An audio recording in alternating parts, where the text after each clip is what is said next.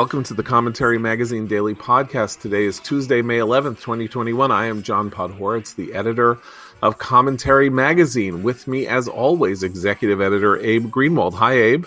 Hi, John. Uh, senior writer Christine Rosen. Hi, Christine. Hi, John. And associate editor Noah Rothman. Hi, Noah. Hi, John.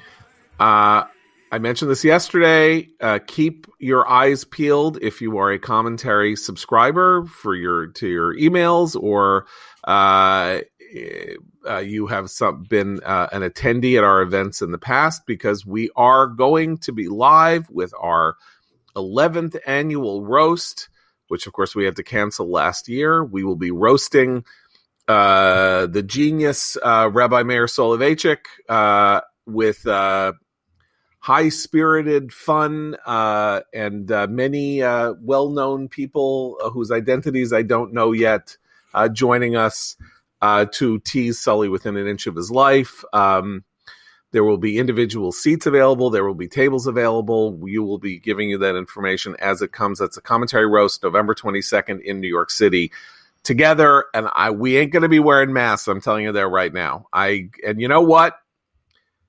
I was going to talk about Israel first, but since I mentioned masks, I'm going to use this occasion to once again praise, to my great shock and horror, David Leonhardt of the New York Times, uh, who I think uh, has over the last 10 years been one of the worst writers on economics um, in America. But uh, as a somebody who has been writing uh, about uh, COVID and um, sort of the factual basis of COVID mania, um, has a really, really centrally important column today revealing um, an unbelievable miscalculation on the part of the Centers for Disease Control about the danger uh, of uh, of of uh, outdoor transmission uh, of COVID that has that has led the CDC to continue to say that everybody vaccinated or unvaccinated needs to wear masks outside and that according to him, uh, maybe one of you can uh, ba- can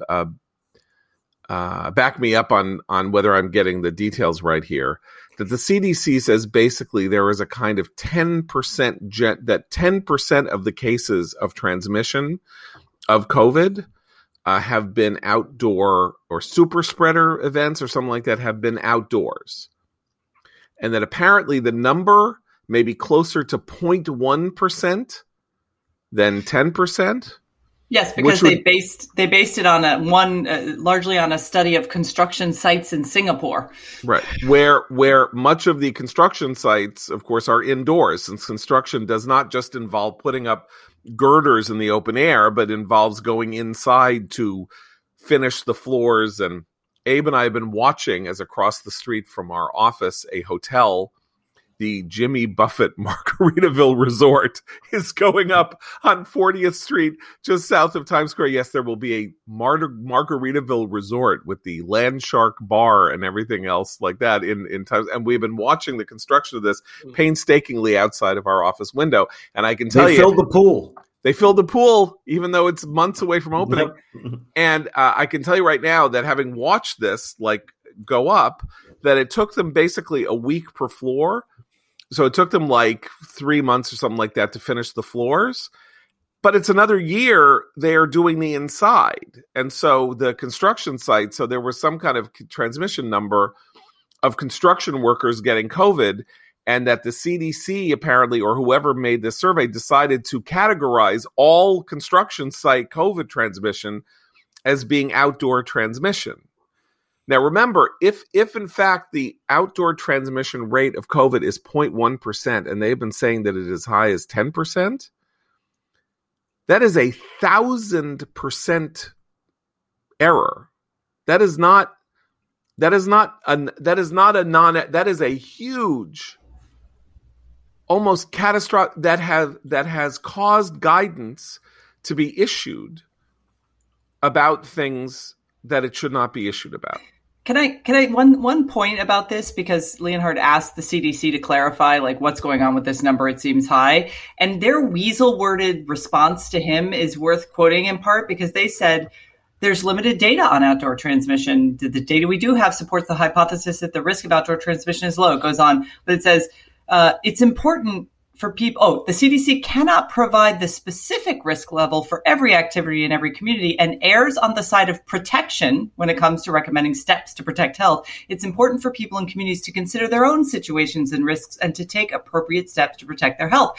But as you say, John, it's not as if individuals have the right to resist the restrictions that municipal, that private businesses and, and local governments place on citizens based on this obviously inaccurate information. So this kind of weird circular argument that whenever the CDC's pressed on one of its clearly ridiculous recommendations, like with summer camps and now with this outdoor transmission rate, they act as if, well, we're just we're just giving you guidance, just telling you the facts, and maybe we don't have the facts, but err on the side of caution and you know go forth and do this. They are doing active harm to people with these badly not just bad messaging it's bad policy recommendations so i feel like there should be a lot more pushback on this uh, than just a single new york times columnist I mean, I just want to. I, I, think that one is li- liable or likely. You know, everybody is sort of lined up on one side or uh, other of these sorts of issues, but it is very important here not to understate the meaning of what Leonhardt, the, the the the piece itself, which comes from his morning newsletter,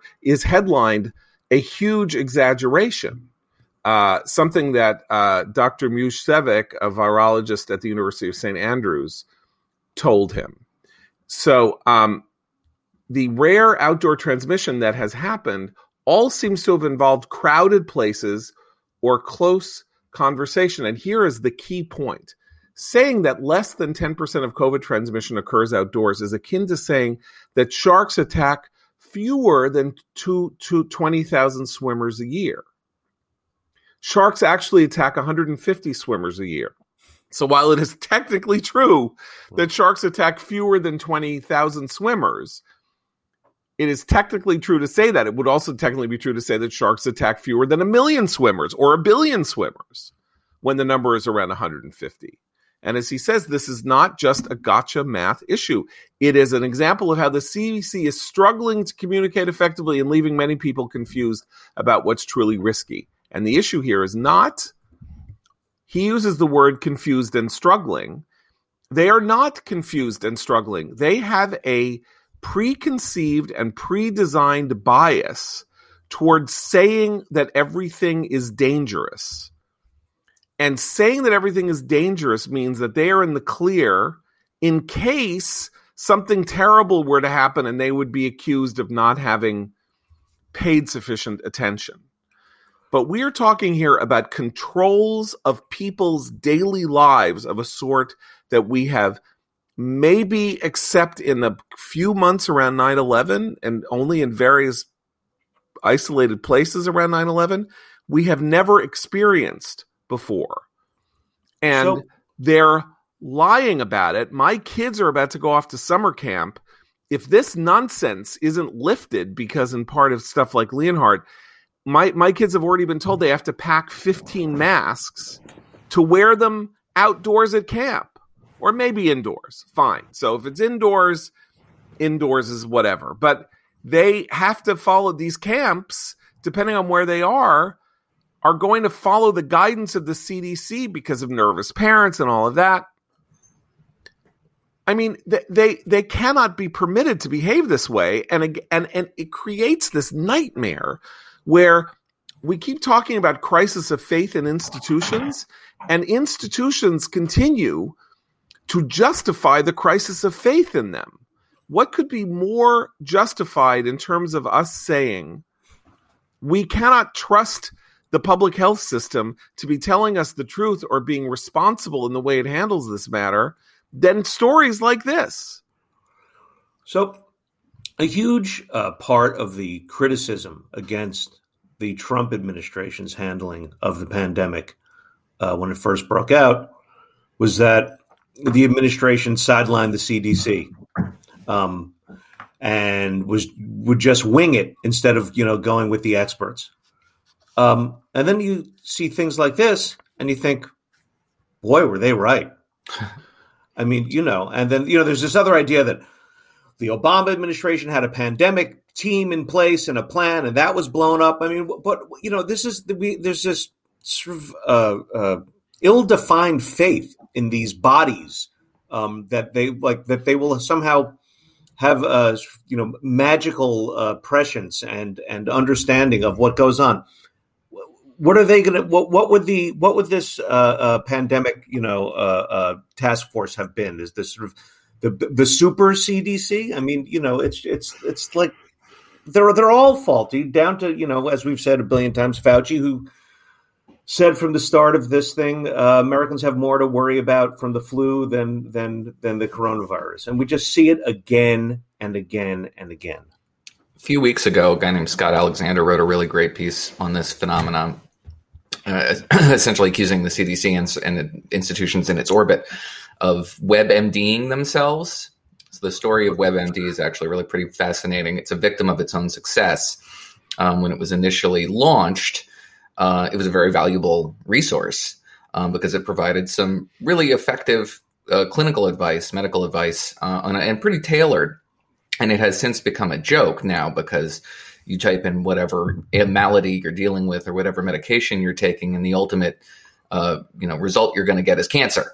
That's the joke of the thing, right? Everything's cancer, um, and it's it that that happened as a result of the institution's pursuit of indemnification um, which is part of what the the pharmaceutical industry struggles with when it lists, you know, this every pharmaceutical co- uh, you know commercial that you encounter is 90 seconds long because they're required by law to list all these side effects of your various drugs. Nine out of 99 out of 100 of which really you're never going to experience it's it's they have it's more like it's more this. like it's more like 9999 out of 10,000 like right it's like anal bleeding cases, right and right, yeah. your, their skin is right. going to slough off your arms, and right. nine out of ten people aren't going to experience that. Many more probably. Right. But the bottom line is they have to do this in pursuit of of because of lawyers, because of the conventions around um, the, the, the pursuit of indemnification in the event of a of a lawsuit.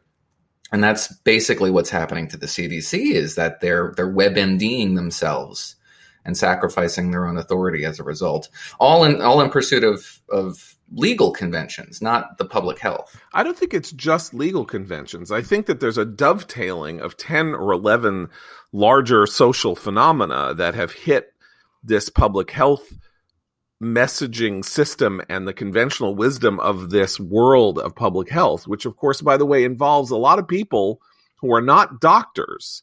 These are people who get degrees and advanced degrees in public health who are not themselves doctors they study public health as a thing, as a kind of industry, or as a kind of uh, governmental activity without actual, while borrowing some of the authority that comes from the 12 years that people who actually become doctors spend in training before they are able to take a patient you know a, pri- a private patient right? That's th- so we when we go to a doctor we are built it's built into our understanding of of the medical profession that these people have been trained within an ounce of their lives to a degree that none of us is trained in anything.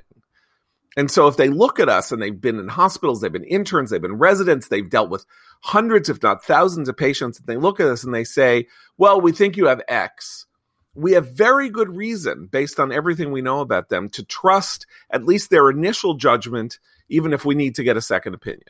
Because they've seen a lot, they've done a lot, they may be 32 years old, but they know more about the human body than we know about anything that we know about. And people in the public health establishment do not know anything more than we know, except that they read a lot of papers and they know how many healthcare workers there are in the, you know, in Goshen, Indiana, or they know this or they know that or they know the other thing. They study public health and the pandemic hit and what we needed because of nat- natural, national and international terror was medical guidance on what happens when these things happen from medical epidemiologists. But then it turns out as we as we discover that many, if not most, epidemiologists are not themselves doctors. They are basically social scientists who study mathematical formulae relating to things like outbreaks and stuff like that. And some of them are good. Some of them are amateurs, like Zeynep Tufekci, right? I mean, some of them aren't even professionals, but they are really good at understanding things. We have been sold a bill of goods by these people because we need them. We need them emotionally at a moment of, you know, unprecedented turmoil. And it's like putting your faith. I, I mean, they're not, I, I, it would be wrong to call them like, you know, snake oil salesmen because they're not con artists. They themselves, I think, are acting on the basis of what they think and what they deem to be the best practices and the best wisdom but we needed to be able to invest our trust in them. We did invest our trust in them. And it turns out that halfway along the way, much of what they told us was garbled nonsense. And that we are still operating on the basis of information that David Leonhardt figured out or somebody figured out was wrong about outdoor transmission. But this this is kind of like the replicability crisis in social science right now, right? You have a lot of people who are intelligent, many of whom don't even have an agenda, but have a, carry with them a lot of assumptions about how people behave when they begin their research, and they tend to find a way to. Uh, as we like to say here, you know, go to their priors, right? They they find evidence of what they already began the experiment with, and then later researchers who come in without those assumptions can't repeat the experiment because it doesn't work. So with an ongoing crisis, I think the problem isn't just that there's some bad public health information out there and bad analysis of, of studies like this one in Singapore. It's that they formed a very powerful very uh, unholy alliance with politicians in a moment of crisis that that they were both giving cover for each other's uh, politics in a way and that has that's fine for a crisis and emergency for a little while, but we should be questioning the evidence that's presented to us by these institutions, in part to make hold them accountable. Um, public health has public in it, so where's the public's voice in a lot of this? It's called conspiracy theorists. You're screamed at if you don't wear a mask outside. I mean, this was this has been an ongoing problem, and I think hopefully people will, are starting to push back a little bit more on that. But again, to your summer camp point, John, it requires people with some power in these smaller institutions like a summer camp or a school or whatnot to push back and to say, you know what, we take the guidance, but it's not law. We're going to do our own thing. See, I don't think that that's right. I don't think that you can expect the director of a summer camp to go against the guidance of the federal government on how you're supposed to behave in summer camps, in part because there may be impositions by local health authorities to follow this guidance because they themselves don't want to get blamed for an outbreak in their county or something like that. Like it it isn't the role of the of the camp. It is the role of the Biden administration. You know, the famous Israeli rule. There was a famous there's a famous story about Israel and how it got it got um, totally uh, uh, shocked by the uh, Yom Kippur War in 1973. They didn't know it was coming. They didn't know it was happening. The conventional wisdom in the Israeli military was that there was nothing going on in Egypt, Jordan, and and and Syria.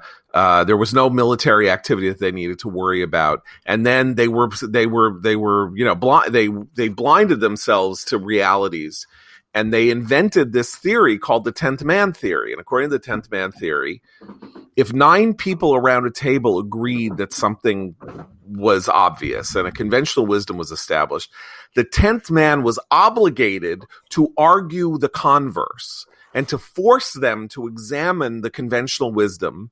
And of course, what Im- immediately happens is everyone scoffs and scorns and belittles the 10th man. And then he has to push back and push back and push back, right? And this actually created a new kind of dynamic in, in, in the way Israel thought about the threats that were posed to it by its neighbors in a way that immensely and immeasurably strengthened it is there a tenth man in in the public health bureaucracy in relation to when they make these calls on COVID? Is there somebody saying we all think that X? Who's the Y? Who's the guy who is saying they're saying no, no, no, no, no. Just if we all agree, we better sit here and have somebody try to puncture this balloon. If we if he can't puncture it, then it's probably right we're fine. But if he can puncture, if he can start making us question our assumptions, maybe we need to pull back a little bit and re-examine our priors, right? Not and, only, yeah, yeah, yeah. Not only is there no tenth man, there's no tenth man after the the the nine men were were proved to have gotten it wrong. I mean, there's never any reckoning for any of this stuff, right? There's there's no fourth wave. Oops, this was supposed to be, you know, no one's even acknowledged that, other than to sort of congratulate themselves for having gotten us through this. Um, uh, but there's supposed to be this huge fourth wave of the virus. The the the, the states that lifted the the mask mandate, no no huge uptick there. Uh, whoops, oops, what happened there? Right. Um, it, it, you just move on from one story to the next. It, there's it's there's no reckoning. There's no tenth man. None of it. I mean, what's astounding to me, I was thinking about this yesterday because New York has opened up uh, commercially now much more than it than it than it had throughout uh, the the the pandemic. Bars now are people are seated at bars and they're indoors, and um, restaurants are at a much higher capacity. And I'm thinking back to Biden's promise about um, if we do this right, you will be able to gather outdoors in small groups with families by the 4th of July. It's the 11th of May. People are packed indoors in restaurants with strangers. There is zero connection to the public pronouncements and the and the reality of the pandemic and there is no accounting for it. Absolutely no one gets called out. This is important because there will be an accounting. I mean, you guys have heard me say this on the podcast before, and I wrote about it in 2016 and all of that. Uh, liberals and leftists were right that there was no public reckoning for the financial meltdown of 2007 and 2008. There really wasn't, right? I mean, it, uh, everything broke down six weeks before the 2008 election. So uh, it was too soon to for that to count. 2010 was largely fought, the midterms in 2010 were largely fought over Obamacare and Obama's spending, not over the meltdown.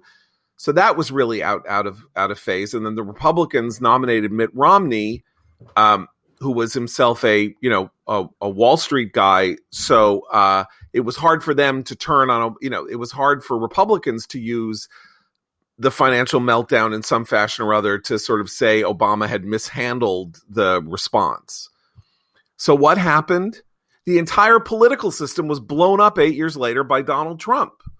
Donald Trump didn't come out of a vacuum. It wasn't because of immigration. It wasn't. It was because everything in the country went haywire, and nobody was held responsible for it. And this guy came up who said, Democrats are stupid and screw everything up. And you know what? Republicans are stupid and screw everything up.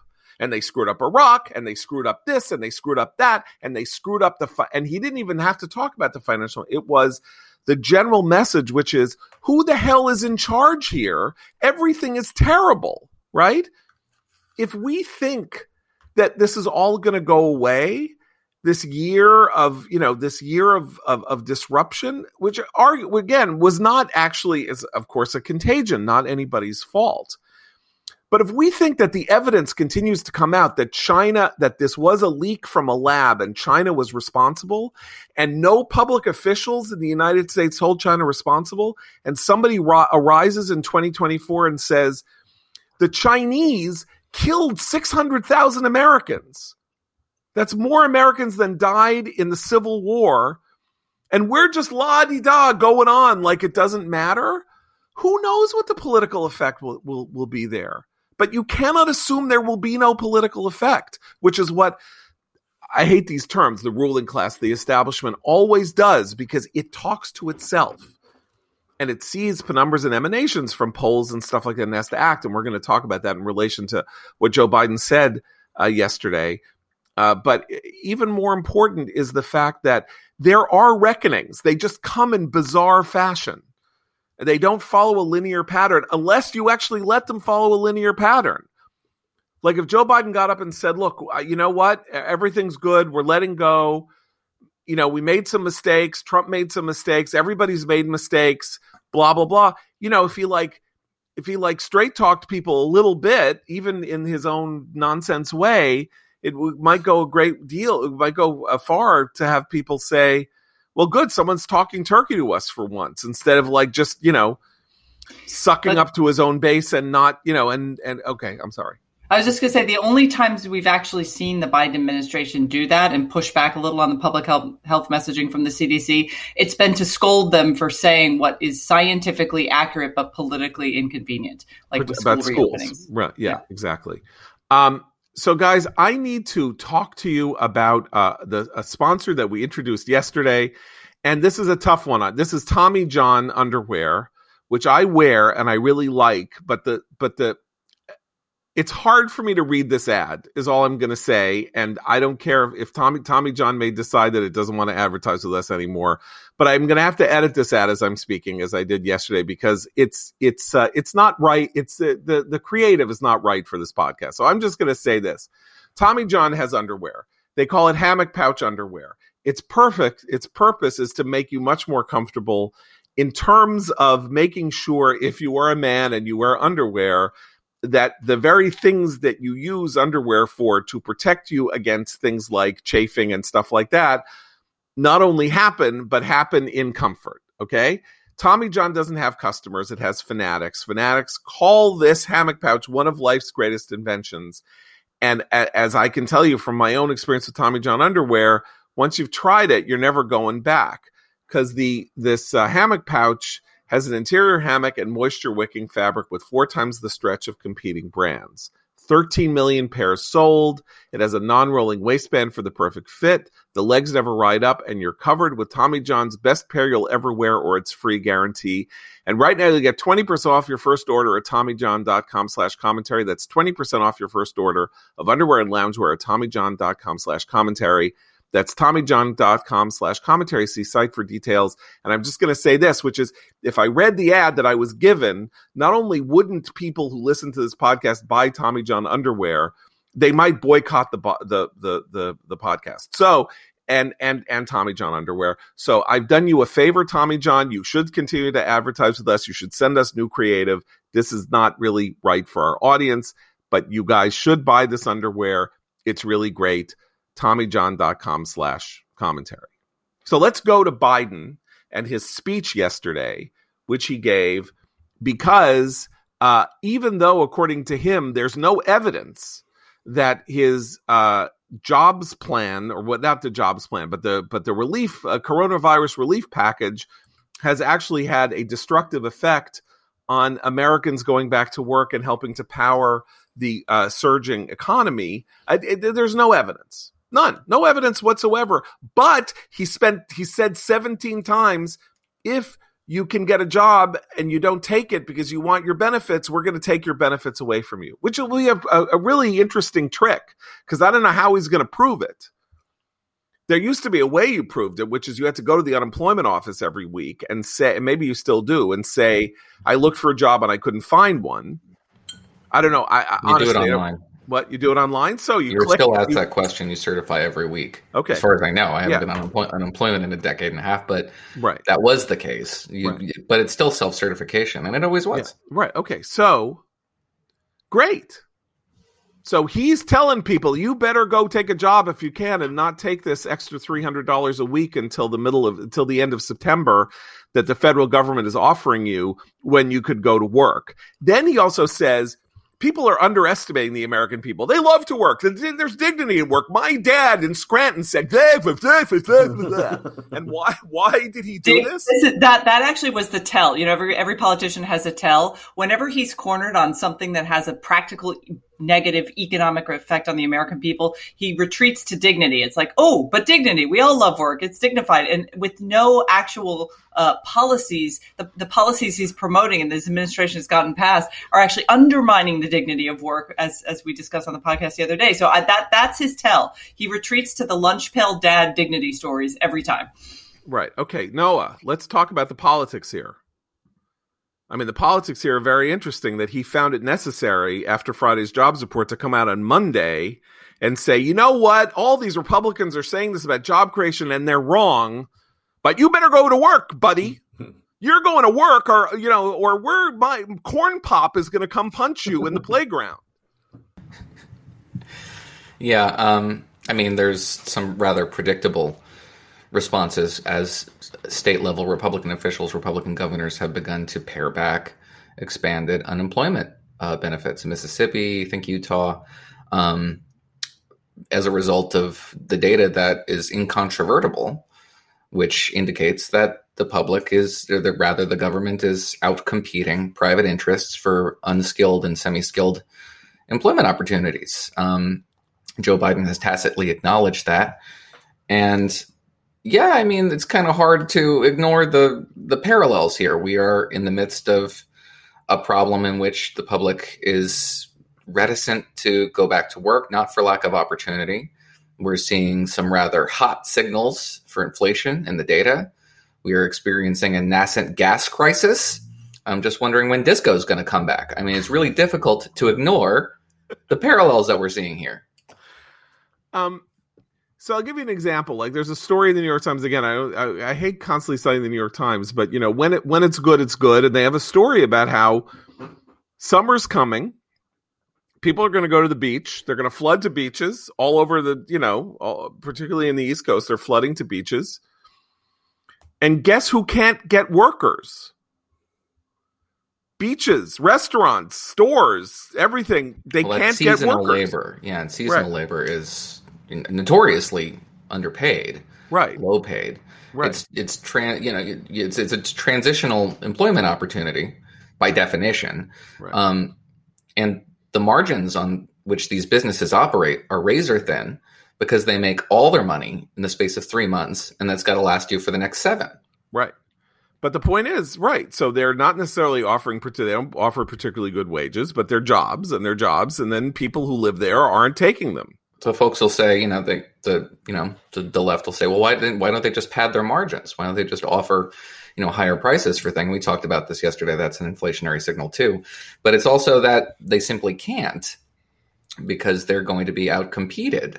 Your these businesses operate in a not not just on small margins, but in very small geographic terms. Right. And they exist on a strip, and they're And- and- competing with the same, same people on that strip, offering the same service a block and a half away. And we shouldn't forget that many of these places didn't get their summer flood last year, right? They did they, they were shut down last summer in large part. So they don't even have any reserve they might have had was likely spent just staying alive. So this idea that they should as you know as as Noah I think outlined really well on the podcast yesterday, the idea that they should start paying more and offer more lavish benefits, how can they do that? I mean, they the ones that survived to this point are running on fumes and that should not be something that they it's not something they consider. This is the central point, which is that the federal government inadvertently, because of course this is not what was intended, but is inadvertently created a competition between work and not work by by uh, not the federal the federal government in part because of the three hundred dollar uh, addition to unemployment, which is a which is a state level benefit, but um, they are they have created a competition where it's like you can work for eight dollars an hour or you can collect unemployment until until until the end of September. So uh, it's a perfectly rational calculation, notwithstanding the dignity of work, which I think we all accept the truth of in a larger sense. But it's like, look, I could work or I could like, what do I want to go serve ice cream to, you know, to to to kids, you know, in in Myrtle Beach, you know, day in and day out with them yelling at me and they're crying and you know dropping, and then I got to go out and clean it up when I can stay home and play video games for three hundred dollars a week. It's not a, it's not, Well, that's it's a thing. totally That's- rational calculation. But that's what's different about this insofar as you, you the stimulus payments are a part of this calculation too. Uh, in order to collect unemployment, you have to have been previously employed, and you have to demonstrate that you were let go, not that you resigned, but that you uh, lack of work, your j- job disappeared, or you were let go. So not everybody's collecting expanded unemployment, but everybody who's uh, I you know I think of, of working age is getting has gotten or received some of the stimulus money, which is what's really distorting the picture at this point because the previously unemployed who lost their jobs can at least prove that they had a job and capable of work. The seasonal labor, the you know the 18 year olds, for example, who don't have an employment history whatsoever, they're not they're not collecting expanded unemployment. No, but that doesn't mean if you if you've been on if you've been out of work for you don't it doesn't have to be seasonal labor. I mean it, that, that that these jobs have historically or traditionally been seasonal labor doesn't mean that they have to be taken up by seasonal labor by people who still don't have workplaces that are fully up to you know are, are fully are fully active. I'm just But saying. this sort of thing is everywhere. I saw this Buc-ee's ad yesterday. I don't even know what a Buc-ee's is, but I assume it's a, a place that you know employs hourly labor, and it, I know it employs hourly labor. And it was graduated minimum wages up to nineteen dollars an hour. It was three weeks paid leave guaranteed. You can take it, you can roll it over, you can cash it in. I mean, the amount of uh, incentives that they were providing for their for their em- employees as somebody who remembers working when they were 14 15 16 years old were spectacular it's hard to turn that sort of thing down and the fact that people are turning that sort of thing down is you know hard to ignore how how distorted this market is Well, I don't think we know whether they're going to turn that down. And, you know, it, the whole point here is if this were happening organically, that is to say, if the economy were so sizzling and we had achieved, you know, this kind of liftoff because of uh, the economic, uh, you know, uh, growth after the pandemic and the sort of explosion of optimism and enthusiasm and the roaring 20s and all of that, so that private employers were really competing with each other for employment, that's fine. The distorting element here is the government's presence in the employment economy, playing a role by subsidizing lack of employment at a time when people can get jobs if they want them. What was so false about Biden's uh, dignity uh, tell yesterday is um, he has the concept so wrong because work uh, confers dignity on the worker because by one's own effort, one is putting food on the table and a roof over their head.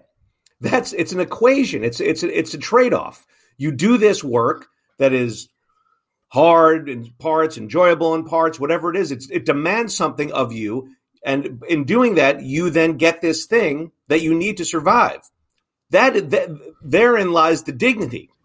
It's the, the dignity isn't we're going to give you money. Now go work because it's fun.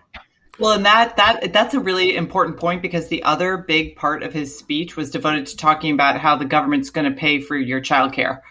And that's another like in terms of an incentive of like if you think about a you know a family and how they get food on the table and a roof over their heads, a lot of it is driven by an idea of not just taking care of your own but bettering your children's lives, right? Mm-hmm. So that that actually confers a dignity and a purpose, right? A sense of purpose. Even if you hate your job, you are taking care of your family by doing it. And his whole thing was basically a, a, an extended, um, vague discussion of how the government will take care of your family and should. But there's some whole weirdness there too, even with Republican governors. So Montana, for example, will is paring back the three hundred dollars in uh, expanded unemployment benefits. But in its place, it's substituting a one-time twelve hundred dollar bonus for workers who accept a job and complete one month of paid work. So taxpayers are now providing remuneration to get a job. Where we have a monetary reward here for getting a job. Isn't getting a job the monetary reward for getting a job? well, you know, I just metaphorically. So, what is the term that is used in English to describe what Abe was talking about? Right, the fruit of our labors. That means what we get from labor. So let's use this literally.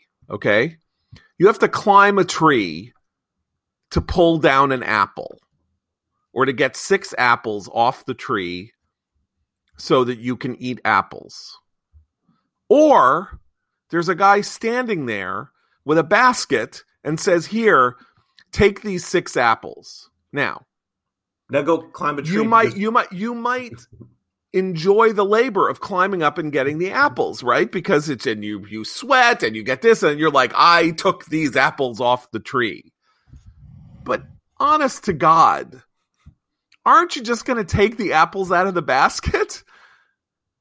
you know, particularly I love yeah, four moments. thank you. I mean, I'm just saying, like it's it's unless climbing the tree is the the thing It's you the most only want way to to get do the apple. every day. Yes, right, Yeah, or right. or the only way to get the apples is to climb the tree. The only way that's when you climb the tree, you get the apples, and you're not only satisfied because you got the apples and you're giving them to your family, but you're like, you know, I did this. I, you know, I, I had to sweat and do this, and I did it, and now my my kid is eating this delicious apple, and I played a role in the fact that that apple is going into his mouth and into his stomach.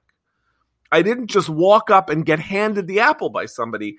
The dignity and the the dignity and the um, what would you call this? Like the self interest and the and the and the it, are all intertwined, and you can't separate them. Agency, well, it, yeah. but but I really think that the, the co-opting of dignity language by the Democratic left angers me so much because it what it's doing is taking the sense of purpose that many people find in work, even work they dislike for all the reasons we're discussing, and replaces it with dependence, right? So it's not just that you will take the easier apple and not climb the tree. It's that if you do that day after day, week after week, year after year, you start to see that as a right it's I have the right for there should be someone there handing me apples. That's my human right. And you see the way that the language is is massaged and manipulated, and people start to believe that there are certain things that aren't your human right. It's just you might be in a circumstance where help is needed, and that's a dis- different discussion. But this idea that it is the government and particularly the federal government's role to provide these things as a right to its citizens is not true. We're not talking at all about responsibilities. We're talking about rights, and I and I worry about the lopsidedness of that of that calculation. As as as you should. And as you should if you're a listener to this podcast you know what you should be doing right now is sitting in an x chair instead of sitting in that crappy desk chair that is giving you back pain right now. You got to get yourself an x chair because if you're if you're not you're making a mistake. I'm sitting in one right now. It's got that patented dynamic variable lumbar support which offers unbelievable lumbar support to my lower back. And I'm using that X HMT technology that provides heat and massage therapy while sitting at my desk. Goes right to my core, it increases blood flow, increases muscle recovery, increases energy. Four different massage modes and fast warming heat technology when I'm sore. So instead of that old uncomfortable office chair, I look forward to spending hours sitting in the ultimate therapeutic massager. This is the luxury supercar of office chairs. You won't believe the difference until you feel the X chair difference for yourself and X Chair is on sale now for $100 off. Go to xchaircommentary.com now. That's the letter X, the word chair, commentary.com, or call 1 844 X Chair. X Chair has a 30 day guarantee of complete comfort, and you can finance your purchase for as little as $30 a month. Go to xchaircommentary.com now and use code XWheels for free X Wheel blade casters. xchaircommentary.com. So, um, uh, rockets have been raining uh, on on Israel uh, all last night and all day today. There was, for example, my sister who lives there sent me a picture of a school in an Israeli town that was com- had been completely obliterated by a rocket, and thankfully, uh, school had been canceled uh, uh, that day uh, today, so that no kids were there. Had kids been there dozens, if not hundreds, would have been killed. Um, uh, I think the number of rockets in the last uh, in the last is uh, I think it's uh, now it's well in the hundreds. Um, some of them coming from Hamas, some of them coming from Islamic Jihad, uh, which is in the north, and Hamas is of course based in Gaza, which is to the uh, west of of Israel um, and to the west of Tel Aviv. Um, and uh, something very interesting is going on here because uh, uh, you get the sense that the left is trying to gin up the usual. This is all because of Israel, the Israeli occupation, and uh, you know they disrespect the uh, Muslims on on the the Muslims on the on the Temple Mount, and uh, you know Israeli right wingers are beating up uh, Arabs, and this is just terrible, and yada da da da. And there doesn't seem to be much strength behind it because there have been these demonstrations now on the Temple Mount, which is in East Jerusalem, for a couple of weeks. Um, and uh, and there have been clashes and all of this, and somehow you get the sense that everyone is going through the motions with their ritualistic denunciations of Israel because um like what is the point of all this? Why is it happening?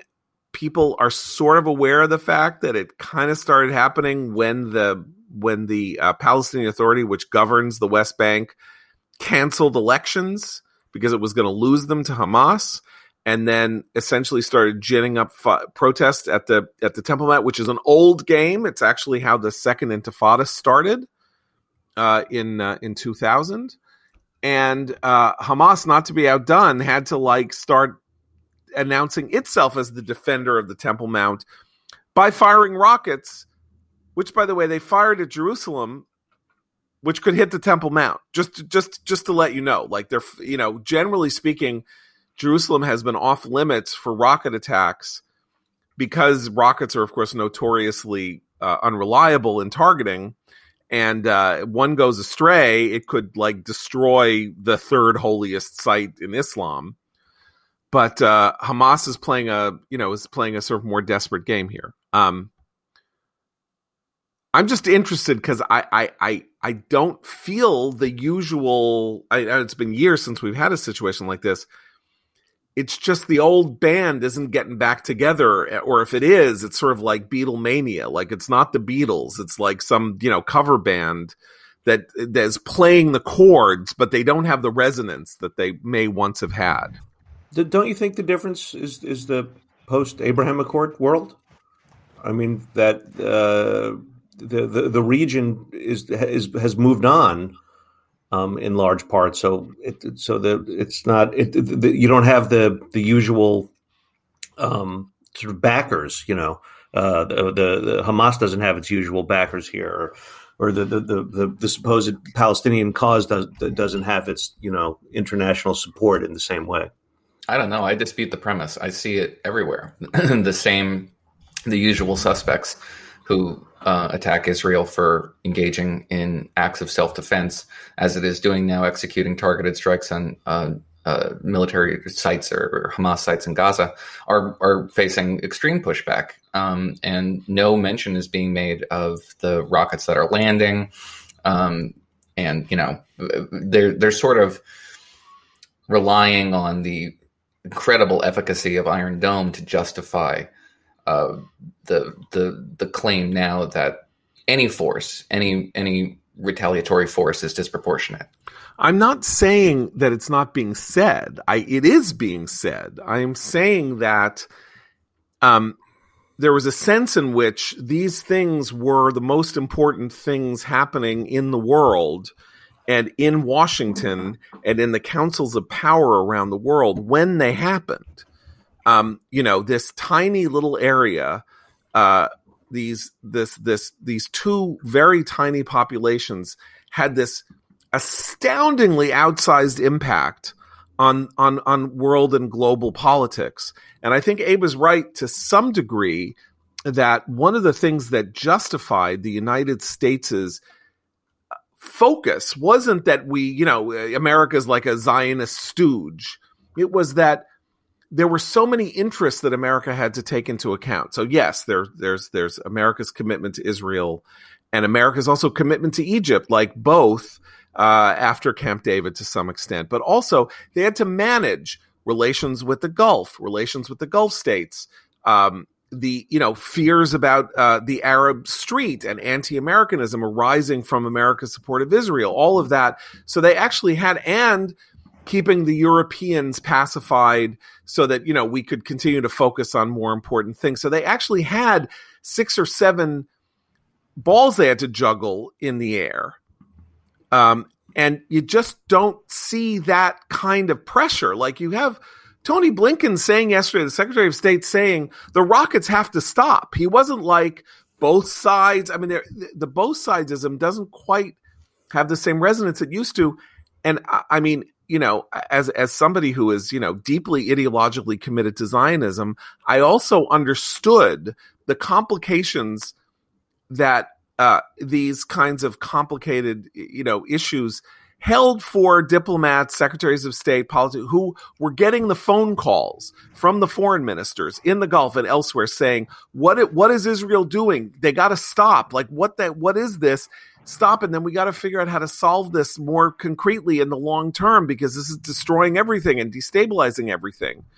And they had to react and respond. They couldn't just say, "Nah, nah, nah, nah, nah, whatever." Right? Then the president came along who said, "Nah, nah, nah, whatever." And you know what? It turned out when he said "na na na," whatever, in part because of the changes that were going on, uh, he was right. But I, he wouldn't have been right if Trump had been president in 2019, in 2000 or 2001. George Bush kind of tried to say "na na na," it's all right, and he couldn't really do it for long just because everybody was, as my grandmother would say, hawking him a chainik. They just yelled at him and screamed at him and called Condi Rice 10,000 times a day until she had to do something to pacify them. And well, even I, then, yeah. I mean, I was, I was in college uh, at the time, but I remember sitting by the television watching CNN, and the re- there was a the renewed push by the Bush administration towards a, for a peace process, and one of the commentators saying something along the lines of, "Uh, you know, I mean, everybody gives this one a shot, so what's the harm?" Like no one expected, no one expected any any fruit to bear from this process, but it was just like just part of it. What's gone is the geopolitical resonance, the theory that um, all peace in the region is tethered to events that occur in in Jerusalem, um, and the and the peace process there, and which would unlock peace throughout the region. That's been you know totally disproven. So any rational calculation of geopolitical risk here relegates this conflict to you know something along the lines of what happened in, between Kyrgyzstan and Tajikistan. You know, Kyrgyzstan and Tajikistan engaged in a full-on border war a week ago, uh, and literally no one talked about it in the West because it has that much geopolitical resonance here except insofar as it relates to our presence in Afghanistan. But beyond that, it's it's more of a it's not a geopolitical issue. It's more of a of a just regular political issue. Right. And and and and this is this is a very key point because what then happens is when you see the squad yelling about how we should condition Israeli aid and they have to stop and you know the Palestinians are being oppressed and all of that, this then becomes entirely a leftist humanitarian issue and I am sorry, but uh, you got a leftist humanitarian issue about the suffering of these people, and hundreds of rockets are raining down on a, on on the country that is supposedly oppressing them. Your message is kind of not that good. It's not good to say that Israel is the aggressor when a school is being blown up in Ashdod or Ashkelon and when you know a guy is being pulled from his car and beaten up and all of that stuff. Or when, you know, it just, it's not the same. When there was a geopolitical context to this, right? Which is, you've got to stop this, yes, because all of the instability in the Middle East is sort of the result of this nucleus of trouble in Jerusalem and the West Bank. Once the Arab Spring started, I would say that was the that when things were going on in the Arab street that had absolutely nothing to do with Israel and Palestine. That was now 10 years ago. This is a decade in which all of those ideas have become are, are dated. And so that's when you have if Ilhan Omar is going to stand there and say you are and Rashida Tlaib you are oppressing the Palestinian people the the the the gut response which is yeah, tell them to stop firing rockets at, at you know at, at, at cities and towns. That's not just a gut response. like it's hard to answer. Like for a rational person, like a rational person who doesn't really have skin in this game. I would say. Anyway, for with that, we will bid you adieu until tomorrow. Uh, for Abe, Christina, Noah, I'm John Podhoretz. Keep the candle burning.